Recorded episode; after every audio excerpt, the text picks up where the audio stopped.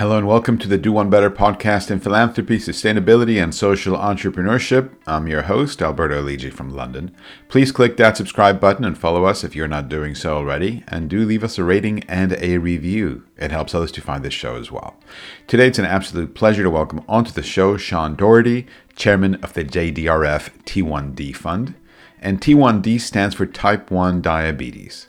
Uh, the fund it's a, it's a venture philanthropy fund established to create a market in type 1 diabetes by using their own capital and expertise to convince venture capital, biotech, pharma to make investments needed to cure type 1 diabetes. So, whether you're into impact investing, venture capital, philanthropy, or simply keen to learn about innovative models to tackle challenging problems facing our world, well, I think you'll very much enjoy today's conversation. So, without further ado, Sean, a big heartfelt welcome onto the Do One Better podcast today. Thank you so much for having me. I appreciate it. Excellent. Where we have a little bit of a time difference. You're out there in Boston in the east coast of the US. I'm here in the UK. Five hours, I think. Why don't we start by finding out a little bit about T1D Fund? Uh, you're the chairman and love to find out what it's all about. The, the T1D Fund is a venture philanthropy fund that's dedicated to catalyzing a market to cure this disease. It's designed as essentially the key to unlock the door to bringing private capital uh, in into our space to convince private capital that there's real opportunity and need in curing this disease. And it acknowledges this key point that almost all of the money that go that goes into curing disease comes from the private sector, and we acknowledge that reality and try to bring them in. Now, for some of us who may not be familiar with the T1D fund, when you're saying curing this disease, why don't we specify which which one we're talking about? The disease is type 1 diabetes, which we refer to as T1D. Uh, T1D is an autoimmune disease. It actually has a lot more in common with multiple sclerosis uh, and lupus and celiac than it does with type 2 diabetes that causes a ton of confusion. There's about 20 type 2 diabetics for every one type 1 diabetic, but the disease is quite different. Um, in T1D, type 1 diabetes, suddenly your own body destroys the ability, the body's ability to make uh, beta cells in your pancreas. Um, beta cells produce insulin. Insulin keeps us alive. Think of insulin as a it's a hormone coursing through your veins that takes blood sugar out of your bloodstream and converts it into energy, and that's how you live. My son was two years old when he was diagnosed with type 1 diabetes, came out of nowhere, perfectly healthy first two years of his life. And something triggered an autoimmune disease that in the space of weeks, he went from fully healthy to not producing any insulin at all. And when that happens, uh, you're you basically have a lifetime of um, infusions or injections of insulin. You, you, see people probably with insulin pumps or maybe um, blood sugar monitors those are people with type 1 diabetes. They they need to supply insulin from outside in order in order to live and it as a result becomes a daily balancing act. Yeah. And tell us what's the state of affairs with regards to this disease and the efforts that are happening globally to address it and whether there are gaps there? And presumably there are because you're doing what you're doing.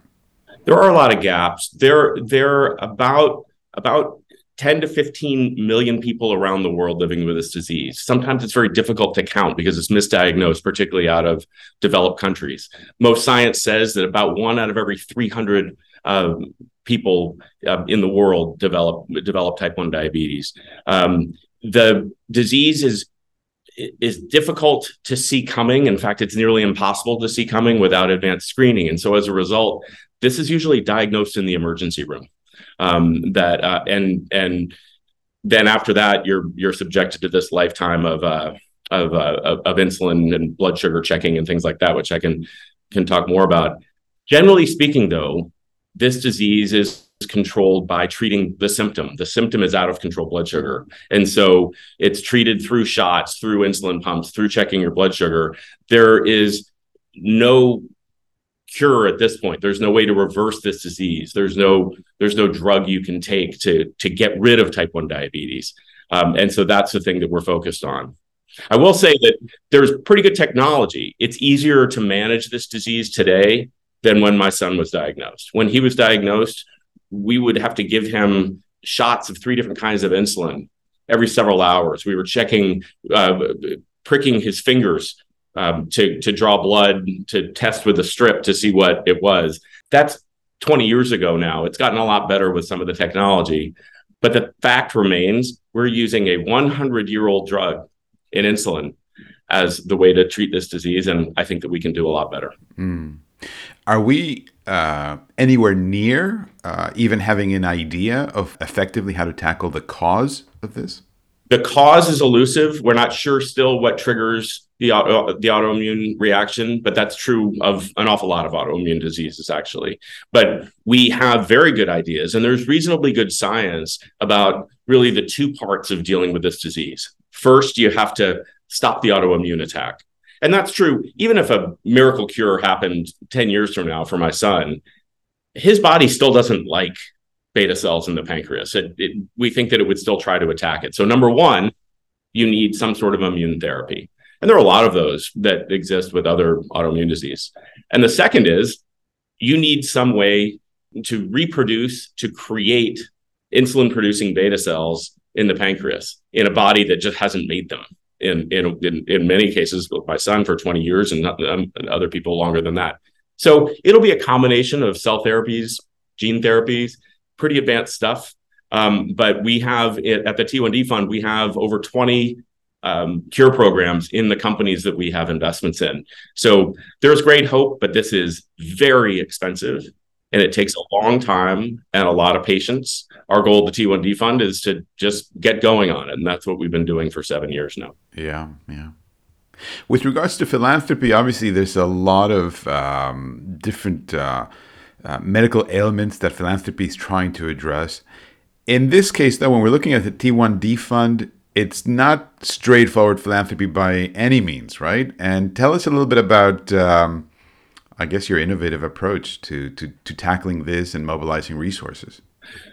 Our approach is is tied up in the idea that about 95% of R&D dollars over the last 20 years has come from private capital.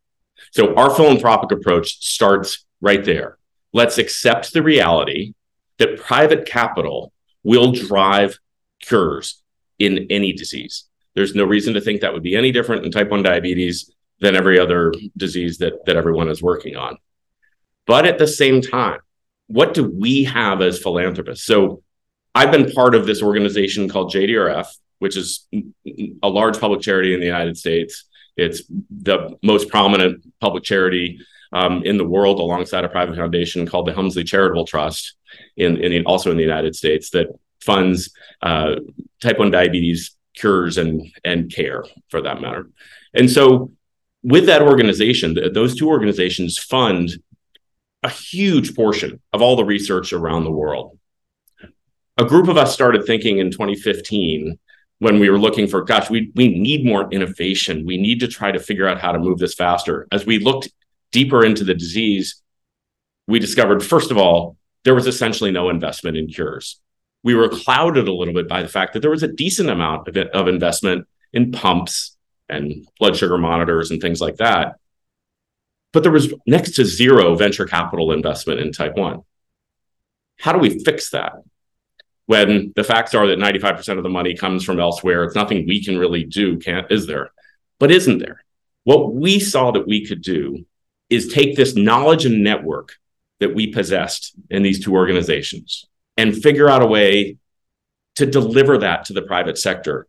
So instead of seeing risk and something that they didn't want to participate in, they saw opportunity. They saw white space. They saw an opportunity to make a real difference. And honestly, a lot of us who started had come out of the investment world. What investors crave more than anything else is due diligence. They crave information. They crave an ability to be able to make risk based decisions. They don't mind taking risk, but they need to understand it. And when we could go to them and say, we're literally a phone call away from anyone on planet Earth who knows something relevant about the science of this disease, there is a nugget of an idea here. What if we could package that up and turn it into something that could be a useful vehicle for private enterprise. Fascinating. Is that what was holding back investment, uh, private investment in this space previously? Is it just an inability or uh, the whole thing just being a little bit of opaque in terms of not seeing the, the potential reward for investing in this space? I think there were several things. On yes is the answer to your question for a few reasons that we discovered out of the gate. First, and I alluded to it a few minutes ago, there's a lot of confusion between type 1 diabetes and type 2. Uh, one's an autoimmune disease, type 1 diabetes is, and type 2 is more of a metabolic, metabolic disease. Type 2s generally make insulin, they just don't use it particularly efficiently. Type 1s, on the other hand, don't make any at all because their body attacked it and destroyed the ability to make it. People didn't understand that. People also got confused because people used to call type 1 diabetes juvenile diabetes. And so an investor hears that and say, I'm not going to start with a pediatric disease. Why? That's expensive. It's going to be really hard to run clinical trials. Well, it turns out more than 50% of diagnoses with T1D in the world are in patients over the age of 20. And 85% of the people living with T1D are adults. So you start to say that to investors and you see their light, you, you see the light go on. You tell them there's more genetic overlap with MS and lupus and T1D than there is between T1D and type 2 diabetes. And then the other thing that we notice is people really assumed that insulin was a cure. And when you get deep down under and explain it, all of a sudden you see the light bulbs go off, and this changes from, ah, this is risky, too small, kid's disease, I don't want to deal with it, to, wait a minute, this could be really interesting for us. So you're gathering, um, well, you're telling these folks, look, we, we, are just a phone call away. We have all the insight, we have all the networks, we have, uh, we're presenting to you a, a picture that isn't as devoid of opportunity as you might have originally thought. And actually, you know, getting involved could be very fruitful, not just financially, but obviously for the social well being, as it were, of, of, of everybody around us. Um, who, who are these individuals who, uh, in whom you've sparked a, a, a, light bulb moment and are and are starting to think? Are they traditional philanthropists who who have the resources? Are they pharmaceuticals? Are they VCs? Right. So let's divide it into two groups. There are the people who supplied the funding for the T1D fund, and the and then our co-investors who invest in companies with us. Two different groups. So the T1D fund is philanthropic. We raised over $100 million from just over 100 families, all of whom are directly affected by type 1 diabetes. And they all bought off on this idea that what we had to do, what we had to deliver in order to tap into all this capital that was just uninterested in our disease was to create a vehicle that could help deliver knowledge and network. Since knowledge and network is itself a philanthropic asset, so to speak, we had to raise our money philanthropically. I think of ourselves as impact investing fund completely. But in order to achieve the impact that we wanted to achieve, which is to draw boatloads of private capital into curing type 1 diabetes, we needed to organize ourselves as a philanthropy because the only reason we're interesting to anybody as a partner is because we deliver this knowledge and network. So that's group number one. Those are the donors. They're generally, you know, people that are just really devoted to taking a big chance who understand the power of private capital and say, gosh, if we can connect private capital and great science, great things are going to happen. And candidly, at the beginning, that's how simple it was. We're not really sure which path this takes, but until we put the professional class of life sciences venture capitalists in the middle of curing this disease, we are whistling in the wind. Philanthropy cannot do this our own. So that's the first donors. Second group are the targets life sciences venture capitalists, institutional venture capitalists. Um, principally, those are in the United States, although there, there are a growing number um, in Europe as as well, and the small biotech companies that they fund. The engine of innovation in life sciences around the world right now are small venture-backed biotechs. People think that it's big pharma companies. That's actually not really the case over the last 20 years. Big pharma companies are critically important but generally they're running phase three confirmatory trials that cost an extraordinary amount of money. Venture capital can't pay for it. The only people who can pay for that are pharma companies. And they have worldwide reach in sales and marketing. So, what pharma companies do instead is have huge groups that look at attractive venture backed biotech companies that are really the engines of, of, innovation. As I said, they're the big risk takers. I mean, these are companies that can a bad day at the FDA or a bad day in the lab, and and that's it. But it's an appropriate place for risk taking. So that's our second group of how do we talk to the, the institutional class of life sciences VCs and the companies they back and convince them to be involved. They are not part of the fund. They don't put money in the fund, they don't give to the fund. We act like another fund in the universe partnered alongside them to invest in these companies. Yeah, yeah. Where do you see things now, and where do you see them in the in the next in the foreseeable future for for the T1D fund? Are you looking to hopefully disappear in the not too distant future because of the of the success?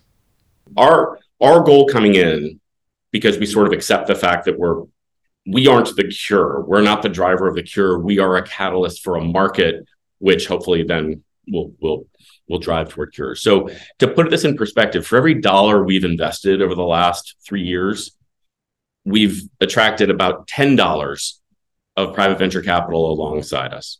So we're a pretty small fund. We're about a $200 million fund. That's the largest that we're aware of, the largest venture philanthropy fund in disease. Uh, but in the scheme of things, that's not particularly large. We'll invest, you know, five to twelve million dollars over the life of an investment in a company. But what we're really targeting is getting some of the name brand and really powerful institutional life science VCs to put in 10 times that. And so that's well underway now. And I think we're we're now in a place where um, we're having to do a lot less convincing about the opportunity in type 1 diabetes than we used to. So the state of play now is that we're aware generally of almost every opportunity in type 1 diabetes in the market. Um, venture capitalists know to call us if there's an opportunity in T1D. And to be clear, a lot of times that's a program within a company that's working on several diseases, usually several different autoimmune diseases. Uh, and so I think that the VC market is alive and well. But as to where we are right now, I think the next several years are going to be uh, really critical. Pharma is not very involved in curing our disease right now, and not by not very, I mean there's really only a, a, a few that are that have active cure programs. At some level, that shouldn't surprise us because remember a few minutes ago we talked about how pharma actually doesn't do a lot of early stage innovation. That's mostly been outsourced to small biotechs. Well, these small biotechs are kind of up and running. There were there was one T1D cure program when we launched the fund. It was a company called Semma Therapeutics that's since been bought by Vertex. There's now more than 20. These are early. Most of them are preclinical. A couple of them have gone into phase one trials. But our job is to make sure that the pharmaceutical companies who really will provide the hundreds and hundreds of millions of dollars, if not billions, required to drive to a cure, they need to start paying attention now. And I view that as our job. Just like our job was to make sure that life sciences VCs understood the opportunity here and the unmet need, and therefore the economic burden of this disease. Now we need to turn our attention to make sure that pharma companies and in the United States system, health insurers, which for better for worse make an awful lot of the decisions directly or indirectly on the viability of a drug and so we're sort of in this, I think, really important transition point. Life sciences is slow. This isn't like something that's going to happen in the next six months. This is the next six years of how do we start to to change that market. So this is this is uh is always a long journey in in this, and that's not satisfying to people sometimes, but it's just the facts. Yeah. Now, in terms of galvanizing, in terms of convening the right stakeholders, uh, having that that trust building as it were for people to say yeah you know we can see where you're coming from. We can see your your passion for this. We can see that you your family's been directly impacted by it. But also it doesn't hurt that you've spent quite a bit of time at Bain Capital right? I think that that helped on the margin with uh, credibility with donors that um, that uh, and it's not just me, it's several other of us that were the were all, all parents of people with type one, um, who had been around this disease for a very long time. I mean, at, at 20 years, I'm on the low end of the experience with this disease among the people who were around the table, and they came out of business. They understood how to think about a business problem and look at how I think in any kind of situation, any kind of problem solving, you want to say, okay, what are the different assets that we have at the table? What is missing? How can we best take advantage of this asset that we have and make it better. And that's why the group of us said, well, this is all about knowledge and network. And if we can package some, something to deliver it, that would be great. So I think on the margin, I think that the people who started it and who operate it, the T1D fund is operated independently of JDRF. We're owned by it, but it's run like a venture capital fund. I think that was attractive to people. But candidly, I'm not all that important to what happens every day. The most important thing that we did was hire a great life sciences venture capital staff. So the people that run the fund every day, it's eight of eight people that are on the professional staff. Uh, at the associate level, the lowest level, they have PhDs. Uh, this is these are exceptionally smart people. It's it's run by a group of managing directors with extensive life sciences venture capital experience. And like anything else, anybody that you ever talk to, if anybody's being really candid with you, they would say, of course, it's all about people at the end. And so we knew out of the gate with our donors that our goal was to go hire a really professional life sciences VC staff. Because if our goal is to attract private capital, that private capital on the outside has to have confidence in the human beings who are representing the T1D fund as investors. So I don't invest the money. Um, the people around the table who were there at the beginning were there to set up this idea, and core to that idea was hiring a great team. If you can't hire a great team, you aren't going to attract any venture capital. You're not going to get companies to start T1D programs, and you probably wouldn't have raised any money in the first place. The reason we were able to raise money is that our donors saw that we were serious about it, and this wasn't a gimmick. That we were going to um, hire a, a, a, terrific staff. The uh, the idea for the fund itself, uh, how, who came up? Who said, "Okay, let's have a T1D fund"? Oh, that was that was a that was definitely a group. Is like I said, I, would say it was five or six of us sitting around a, a, room, but it started with this this idea from a, a, gentleman named John Brady, who was the the chair of of JDRF generally, and he approached me to to ask me to look into whether a fund might be viable as a way to to to disrupt the space. Um, a colleague of mine at Bain Capital uh, who himself had T1D, started doing some work with some other colleagues of him. He was at business school at the time um, on leave from Bain and started doing an analysis of the market. And that's when the light bulbs went off is that if you really broke apart how the market was working, or I should say, not working in type 1 diabetes, and you see this stunning number that the largest round venture round in curing this disease is only $42 million. And that virtually all the pharma activity or the big company activity, biopharma activity, was on the device side. It was on figuring out ways to deliver insulin more conveniently and efficiently and monitoring blood sugars better.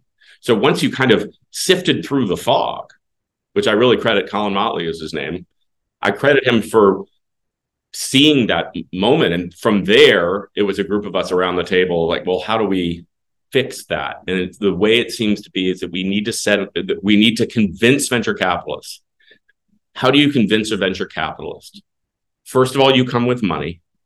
And second of all, you come with something attached to that money, some value that you create. The value that we provide is knowledge and network that no one else can provide, full stop.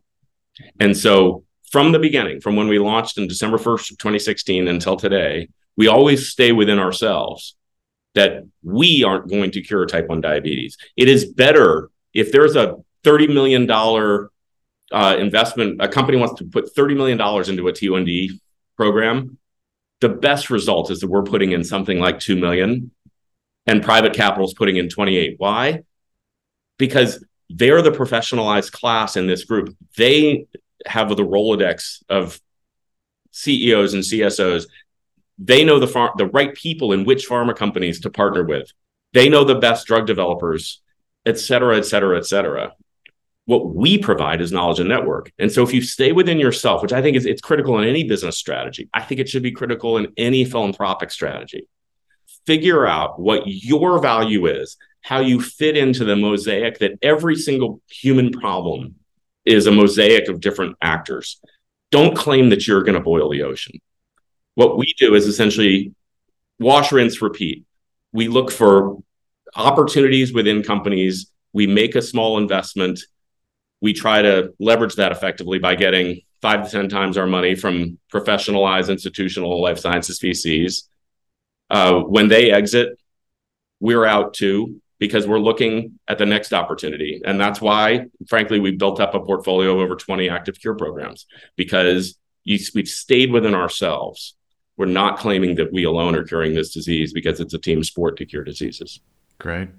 And now, if, and I know for a fact there are uh, some people listening to this show who are philanthropists, uh, who care deeply about certain diseases, who have expressed some frustrations at times about the limited impact they view their giving uh, as actually making, and who have expressed a view that we'd like to do something a little bit differently. We'd like to be a little bit more innovative. We'd like to get into that impact investing side. What sort of wisdom would you like to share with these folks in terms of how they might best deploy their resources to tackle X or Y or Z disease? Uh, how can they do it in a way that's just beyond that writing a check, but embraces some some parallels to what you're doing? I think that there is a commonality, something that's kind of universal that we've seen that I would advise. But before I get to that, I think that there is something that's unfortunately not that universal. Every disease is very different. T1D, we actually really don't even understand the cause all that well. We think it's heterogeneous, meaning that you know different people kind of manifest it in different ways. There were only two charities, philanthropies that really supplied most of the funding. There was no venture capital investment, et cetera, et cetera. So those were our facts. And so I get approached a lot by philanthropies like we would start like to start a fund. I said, first, number one, make sure that you're not doing it just because you think it's a really cool way to raise a lot of money. Mm-hmm. Um, which unfortunately I think is the attraction of a lot of it. Philanthropy is under a lot of pressure to raise money. So number one, make sure that fundraising is not the reason. If you're talking about it or operating it as a fundraising vehicle, thinking it as a fundraising vehicle, it's not going to succeed and it's going to fail as a fundraising vehicle. There has to be a reason for it. But you need to look at your individual disease and see where it is. Our model wouldn't work in cancer. There's too much money in that already. So there's probably another, a different model, the different spin on this ball that could be really interesting in different sorts of cancers. Probably if you get very, very specific or something like that. But I think that so so number one, make sure that you're really looking at your specific circumstances and and tailoring it and what is your value add very specifically and try to stay within yourself. The second, however, is at least from disease, there are a lot of things that philanthropy can and must do, particularly in discovery research. Really, only governments and, and philanthropies fund discovery research. There's no model for business people in early discovery research. And so philanthropies need to resist the temptation to say, we're driving a cure now. It's like, no, actually, products that are getting approved right now might have had discovery research in the 80s. Keep the engine going. There's some things that philanthropy can't do on their own. And part of that is launching markets. And so the generalized thing there is accept the reality that venture capitalist pharmaceutical companies and in the United States, health insurance companies will drive cures to the extent there are one. And reframe the way that you think of disease philanthropy as essentially a service to the folks that will actually lead the way. What can we do? What can we as a philanthropy do to help private capital cure the disease that we care so much about. And so I think the generalizable is this is a fundamental reorientation of the way the disease philanthropies think. When you think of advertisements for disease philanthropies, it's we are closer to the cure every day. We are driving the cure. The data suggests otherwise. And when 95% of R&D comes from private capital. Are there any? Have you seen any any instances where where research, uh, discovery research, is funded by philanthropy, and that that philanthropy somehow acquires the IP or maintains some link to the IP, so that if the discovery research leads to something fruitful down the line, that philanthropy involved can then benefit from it and redeploy for more re- I'm just thinking out of the box there, here, but there are there, there are and, and certainly everybody people try to do that. I mean, university technology transfer offices are basically very very focused on that exact issue.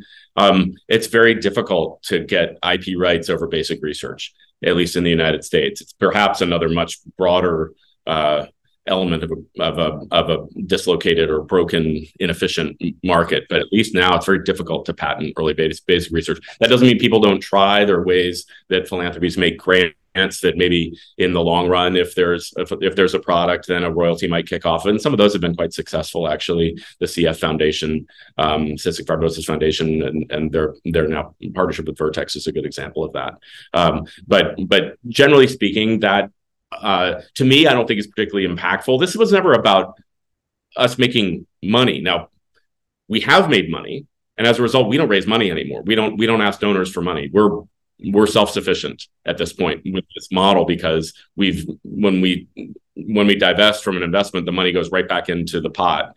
And so we're we're very well capitalized. We have over 100 million dollars of cash to support our current portfolio and to invest in new companies. So the only way in which it was really about money for us is that it makes us self-sustaining. But um, that's a key thing. I think that that aspiration to become self-sustaining is, in some ways, that holy grail which many philanthropists and philanthropies look to. It's like, how do we become self-sufficient? How do we start? Because you don't want to have a situation where you have the problem, the donor comes in, they stick their hand in in a pot of water, and the water goes up uh, water level goes down as soon as you take your, your hand out. You want to have a situation where you come in, you put your hand in there, and then somehow you ignite something that becomes sustainable long term. Yes. And I think when we started it, that was kind of a glimmer in our eye that if this works, perhaps that would be the case. After about five years, we we realized that we could get to a place where we we were we decided to top off the fund. We raised um, $50 million in about a year, right in the middle of COVID, actually. And, and actually said, when we get to that point, we're just going to stop for now. And, and because we didn't, we don't want to waste philanthropist money. But at the beginning, we weren't sure if we would get to that. I mean, there were core questions. Is anyone going to come work for us? Is anyone going to give us money? Is any venture capitalist actually going to want to invest in a T1D company? And then is the biotech company going to want to add a T1D program? For us, those were the four monsters. You know, um, the idea of being self-sustaining someday was uh, surely in our minds, but we had uh, we had other monsters to beat our way through first. Well, I'm glad you beat the monsters and you you achieved that uh, that self-sustaining model. Uh, before we part ways, is there a key takeaway you'd love to share with the audience? Uh, something you, you, would like them to keep in mind after they finish listening to today's episode? Our world right now is filled with intractable problems. It's also awash in a lot of capital. And people in groups who are going to sit and be thoughtful about how to pair up challenges and capital in a very deliberate, business oriented way, I think have an opportunity to, to change things. Um, I hate it when people say the the problems of the world just can't be solved. They're just too big now. Because I think I think that our human capacity is better than that. And we just have to be very deliberate and specific about how we form particular solutions and tailor them to the problem at hand. I love it. Sean, thank you so very much for joining us on the Do One Better podcast today. It's been thoroughly enjoyable and uh, very much a learning exercise. And I wish you continued success and hopefully uh, this uh, T1D will be in the rearview mirror in the not too distant future. Thank you, Alberto. Perfect. And that's a wrap. Thanks very much for tuning in. As always, you've been listening to a great chat with Sean Doherty, chairman of the JDRF T1D Fund. For information about this conversation and more than 200 other case studies and interviews with remarkable thought leaders in philanthropy, sustainability, and social entrepreneurship, just visit our website at lidji.org. That's L I D J I.org. Please click that subscribe button and follow us if you're not doing so already, and do leave us a rating and a review. It helps others to find this show as well. Thoroughly enjoyed producing today's episode for you. I hope you found it as informative as I did, and I'll catch you on Monday.